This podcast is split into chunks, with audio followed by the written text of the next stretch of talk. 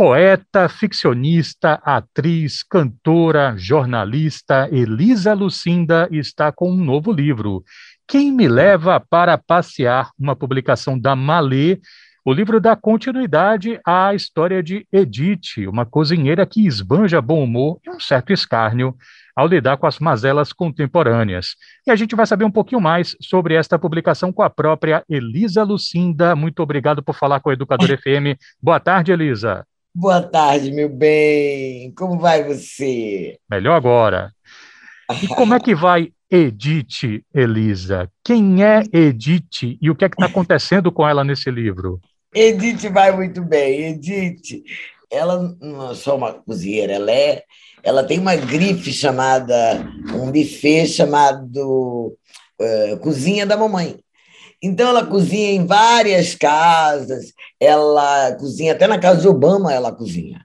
Mas ela tem esse buffet, que é um buffet chique, sabe? É uma, uma coisa bacana mesmo. Chique que eu digo assim, ela, ela tem, é, é, é democrático, ela cozinha em casa de várias pessoas, ricas e pobres também, pobres que eu digo com menos dinheiro. Mas ela é dona do negócio dela, e isso faz com que ela circule, né? E o que eu gosto no livro, na verdade, adorei se me chamar de ficcionista, porque ele é um livro até é caracterizado como autoficção, porque é um certo alter ego, né? A Edith, ela é uma personagem muito sincera, porque ela está pensando aquilo. O que a gente está lendo são os pensamentos dela. Ela, ela, inclusive, começa o livro dizendo: encontrando o gênio, ela encontra uma lâmpada, esfrega a lâmpada e sai um gênio. E ela diz: lá nos porões da memória, ela encontra esse gênio. E ela pede para ele criar um sistema onde ninguém possa ler o pensamento dela, porque ela tem medo que leia o pensamento dela, onde ela exerce a liberdade. E o gênio garante a ela que ninguém vai ler. Então eu começo o livro com essa pacto de que ninguém está lendo, só que a gente está lendo, entende? A gente está lendo o pensamento dela. Por isso que eu acho que o livro é, sobretudo, um exercício de liberdade. Né? Por muitos anos, as mulheres não escreveram suas próprias histórias, por muitos anos, os homens escreveram por nós, até a gente ter direito a estudo, que eu acho que foi no século XVII, por aí. Depois, as mulheres brancas escreveram por nós. E depois, só agora, a escrita das mulheres negras vai chegando a, aos lugares e é uma escrita diferente, né? Para mim a palavra ela é fruto do corpo, né? Quem produz a palavra é o corpo, né? Com a boca, né? Com a escrita, produzindo a palavra. E se você é um indivíduo negro numa sociedade racista, a sua palavra está atravessada por essa realidade pelo menos assim eu vejo. E a Edith é uma negra, né? uma cozinheira negra com todo o fundamento que isso traz, e o olhar dela para todo o cotidiano tem essas questões políticas, ancestrais, históricas, psicológicas, emocionais desse país, só que pelo olhar dela, que é um olhar simples. Tem uma hora que a amiga dela, Cecília Caiuá, fala para ela assim: ai, Edith, eu estava olhando que o governo está cheio de militares. A ditadura voltou, Edith. E aí ela fala: Meu Deus, e a democracia? Ninguém ficou vigiando, ninguém ficou tomando conta. Então ela tem uma inocência, sabe? E nessa inocência ela tem um olhar extremamente popular. Eu escrevi Edith para todo mundo, não é só para uma bolha, não. Elisa, você falou sobre essa coisa dela, né, de ter uma preocupação que vigiassem os pensamentos da Edith, mas é engraçado que a própria Edith vigia os pensamentos dela e parece ter um certo conflito, né?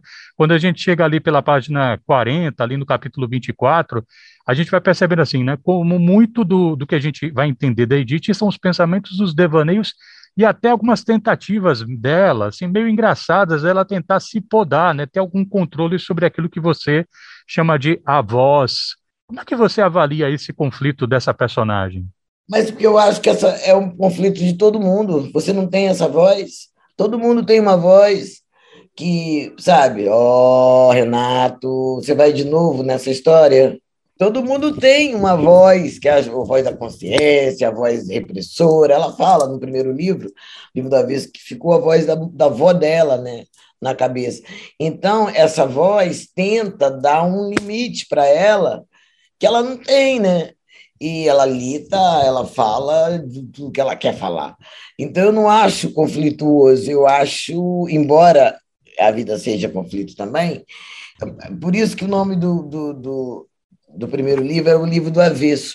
É muito o que acontece no avesso da gente. E eu acho que essas vozes estão aí, sim, sabe? O tempo inteiro, cada um de uma maneira.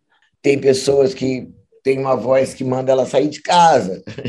e tem pessoas que têm uma voz que fala: é melhor não ir, lá é perigoso. Entende? Então, acho que é, eu acho universal. Eu acho a coisa da voz na cabeça universal. Eu espero que seja.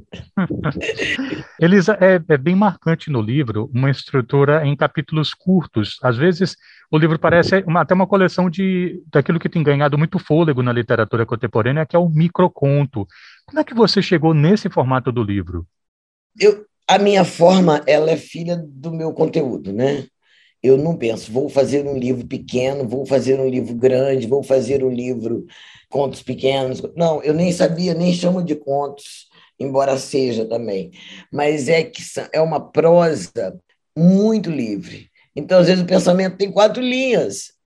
É, é, é um pensamento mesmo pequeno, como aquele que ela está na rua e vê um cara muito bonito, e o cara vai chegando perto, ela acha o cara cheiroso, e não sei o quê, e quando vai chegando bem perto, ela fala: ih, parece que eu conheço, é meu marido.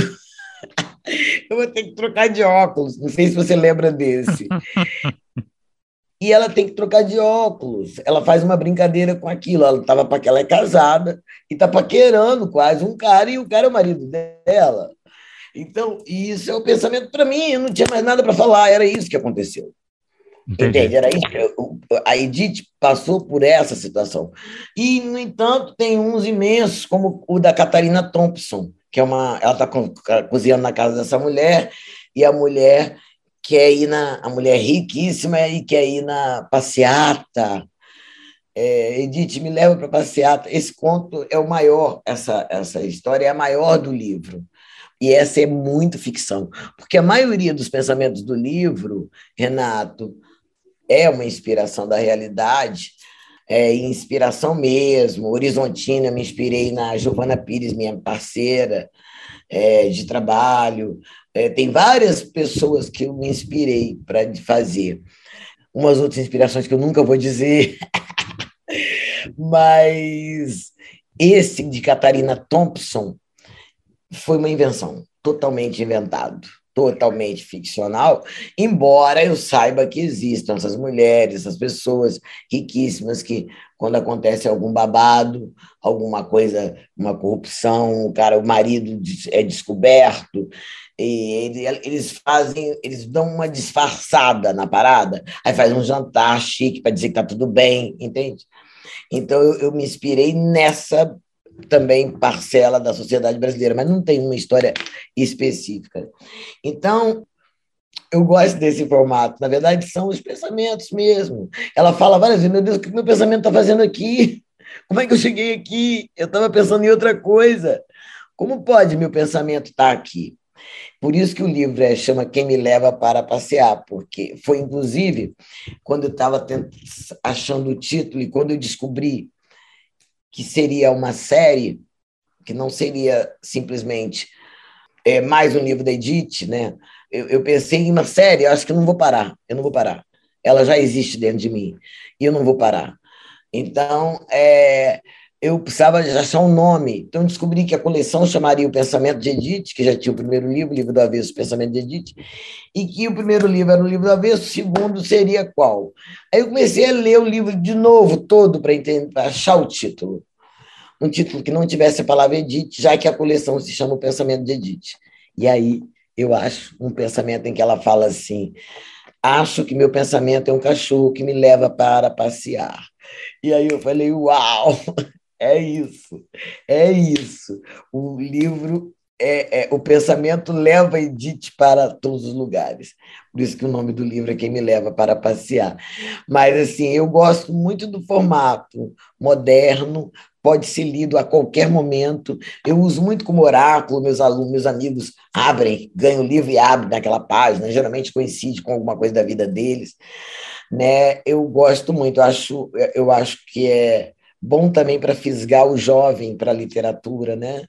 jovem tão acostumado à, à vida digital, que ele também possa curtir essa, essa voz tão informal como eu acho que a voz da Edith é. Elisa Lucinda, autora do livro Quem Me Leva para Passear. Sendo a personagem Edith, além de empreendedora, ela é também uma cozinheira do Espírito Santo. Um livro que tem a Orelha, escrita pela Paola Carosella, sendo a rádio educadora para a qual você está falando agora da Bahia, você sabe que eu não tinha como não te perguntar sobre a polêmica da legitimidade da muqueca.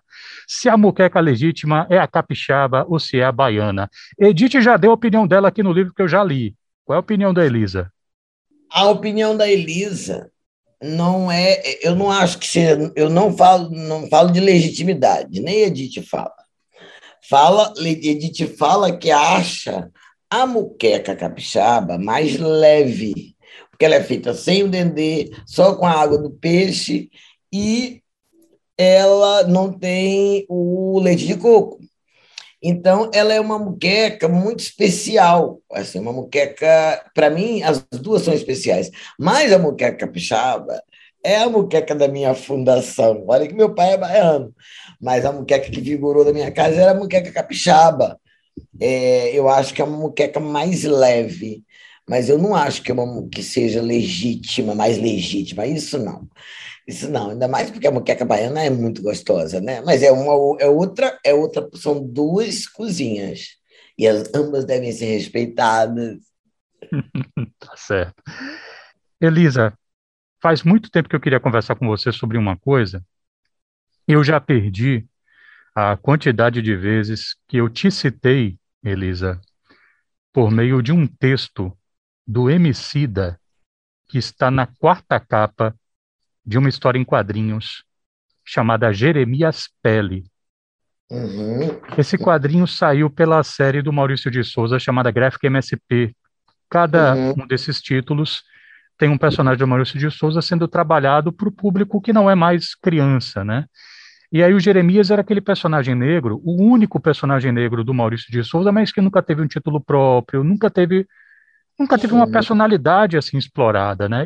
o Emicida assina a quarta capa desse quadrinho. Ele citou você dizendo: precisamos parar de chegar atrasado na vida das pessoas. E ele falava isso porque ele viu na filha dele não se interessar por uma boneca preta que ele comprou.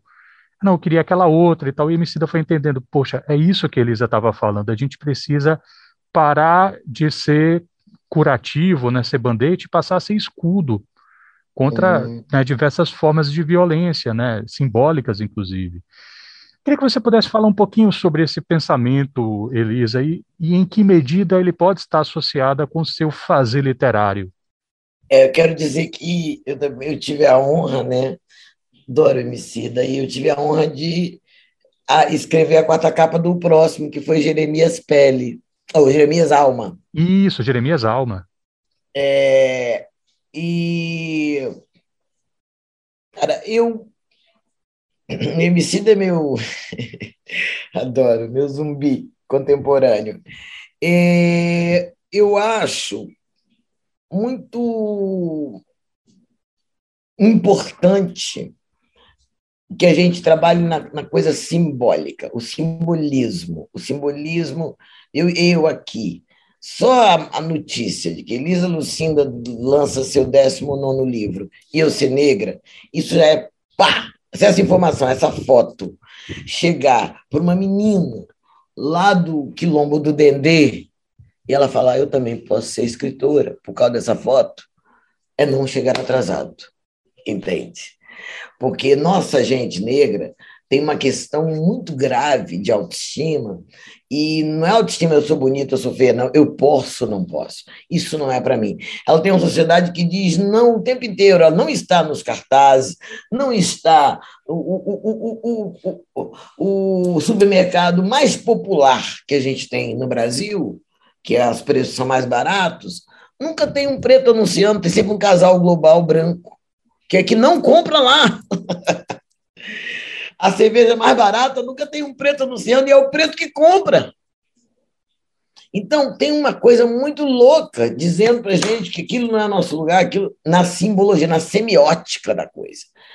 Quando você mexe nessa semiótica, quando você, quando Emicida existe, empodera o menino que rima lá do, do, do, do fim do mundo, empodera ele porque viu essa imagem. Né?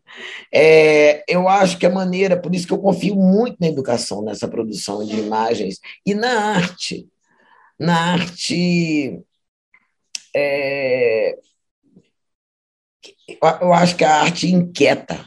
A arte faz assim, ah, pode, isso pode. Ah, então, peraí.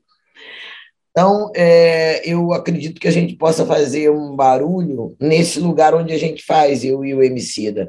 Quando a gente, ele me pediu para fazer o Milionário do Sonho, me pediu para fazer um poema, e eu fiz o Milionário do Sonho, e ele gravou no disco dele, o Glorioso Retorno de Quem Nunca Esteve Aqui, ele fez um show no Circo Voador, lotado. E aí cheguei lá, o Emicida disse assim para mim, Elisa, preciso te falar que isso aqui que está acontecendo é uma revolução, porque eu tenho um público, entre aspas, mais intelectual, embora tenha um público também popular, grande, intelectual também, ou não, mas ele te, tinha, e agora ele tem muito mais, mas na época tinha mais a periferia. E aquilo, eu e ele juntos, era a revolução, é a revolução. O que, que aconteceu? Meus amigos que nunca tinham ouvido funk nem rap, compraram o disco para ouvir minha poesia, falada por mim lá dentro, junto com ele. E os meninos dele, o público dele, que nunca tinha me lido, procuraram ler porque adoraram o Milionário do Sonho, entende? É isso. Foi um golpe de mestre. Bom, Elisa, é... você chegou a falar nessa palavra, né? Quilombo. Eu soube que você andou ministrando um curso em um quilombo aqui na Bahia. Você pode falar sobre isso? É, em Maragogipe, a gente trabalhou com vários quilombos, quilombo do Dendê, quilombo do Geral Grande. É, são mulheres marisqueiras, são a maioria né, mulheres marisqueiras e mulheres dendezeiras, mulheres que plantam aipim e são reféns muitas vezes dos atravessadores. O curso foi para mulheres, né? É um curso que tem o Senac numa ponta, o MPT e o, a OIT e a Casa Poema, que é a minha instituição. Faz parte do projeto Aure, que é um projeto grande, e que dentro do projeto Aure, que dá formação, aqui em Maragogipe também, da, da formação, da curso de profissionalizante para essas populações, a Casa Poema faz um trabalho em cima da palavra, a palavra poética. As pessoas decoram poesia de Solano Trindade, Conceição Evaristo, Sérgio Vaz, Elisa Lucinda, Drummond, Manel Bandeira, enfim, então, quem tiver tá? poesias que tem a ver, que a gente acha que pode traduzir ali, e aí elas traduzir a realidade, as pessoas escolhem o poema e decoram. Com isso, elas têm contato com a sua palavra, com o seu discurso, com a sua coragem de falar sobre você. Então, é muito interessante como você abrisse essa possibilidade. Uau, eu posso, olha, eu posso falar com a palavra, eu, eu me sinto, eu posso me representar e lutar pelos meus direitos e organizar minha associação das marisqueiras. Muda tudo, muda tudo quando você tem o discurso, quando você confia que a palavra criada pelo ser humano para outro ser humano pode mudar o curso da história, né? E, e o excluído tem muito medo, né? O excluído da roda da sociedade, da civilização, foi também muito privado de estudar a própria língua e muito maltratado na escola, discriminado, é difícil. Aí fica, desenvolve uma timidez travadora e começa a acreditar que a palavra dele não importa. E é por isso que a gente faz esse curso antes do, de você aprender a cozinha com a Paola Carosella, o cabelo, corte afro, o penteados afro com o Senac, antes disso, você aprende a poesia falada, faz o recital, e é muito incrível como é que as meninas mudam de postura diante da vida. A gente já faz esse trabalho há muito tempo, já fizemos com a polícia, fazemos com meninos que estão cumprindo medidas. O público varia, mas o método é o mesmo e, e o efeito é incrível. Porque a ideia do OIT foi assim, quando me chamou para fazer, nos chamou para fazer, eu e Giovana Pires, que é minha sócia na Casa Poema. Ele disse: olha, a gente prepara profissionalmente o cara, mas o cara fica reprovado na entrevista de emprego. Na hora de falar de si mesmo, ele não tem coragem para falar de si mesmo. Ele não tem munição para falar de si mesmo, ele não tem autorização para pensar sobre si mesmo. E esse trabalho faz isso. A última pergunta, Elisa. Página 108 de Quem Me Leva para Passear, capítulo hum. 64. Você fez o dever de casa direitinho, hein, Renato? A gente tenta, rádio pública. Isso mesmo, fala. Mas que espécie de espécie humana surgirá quando a pandemia realmente passar? Tenho medo de a gente sair pior do que entrou. Aspas aqui da Edith. O que é que Elisa Lucinda diria para Edith a essa altura do campeonato? Olha, eu ainda não sei se a gente saiu pior do que entrou, não. Eu não acredito que a gente tenha saído pior do que entrou. Eu acho só que a gente não acabou de sair, sabe?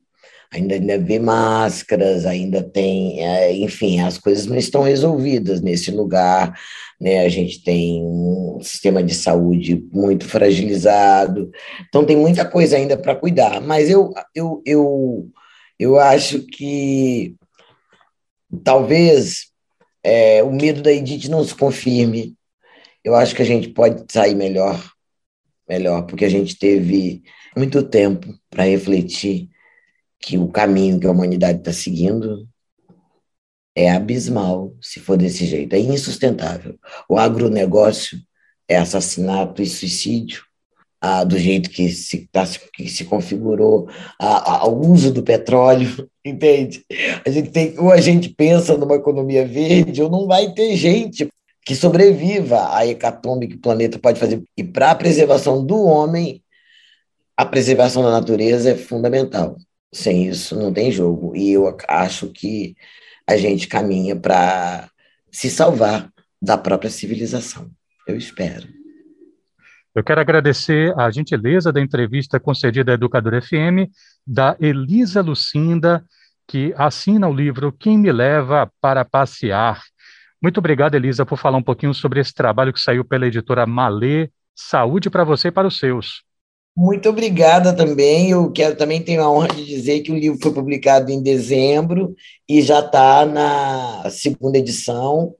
É, já começa agora a segunda edição, já acabou a primeira edição, mesmo em tipo nesse momento, né, tão difícil da hora brasileira, a gente está conseguindo ir bem. E quem quiser pode pedir no meu Instagram, vai para todo o país é, manda lá inbox, arranja de dar notícia para gente de que você quer o livro, pode receber toda a minha obra autografada em casa. Maravilha, Edith. Saúde, tá. até a próxima. Edith. É Edith, né? Tchau, Elisa. um beijo, Renato. Obrigada, ouvintes queridos.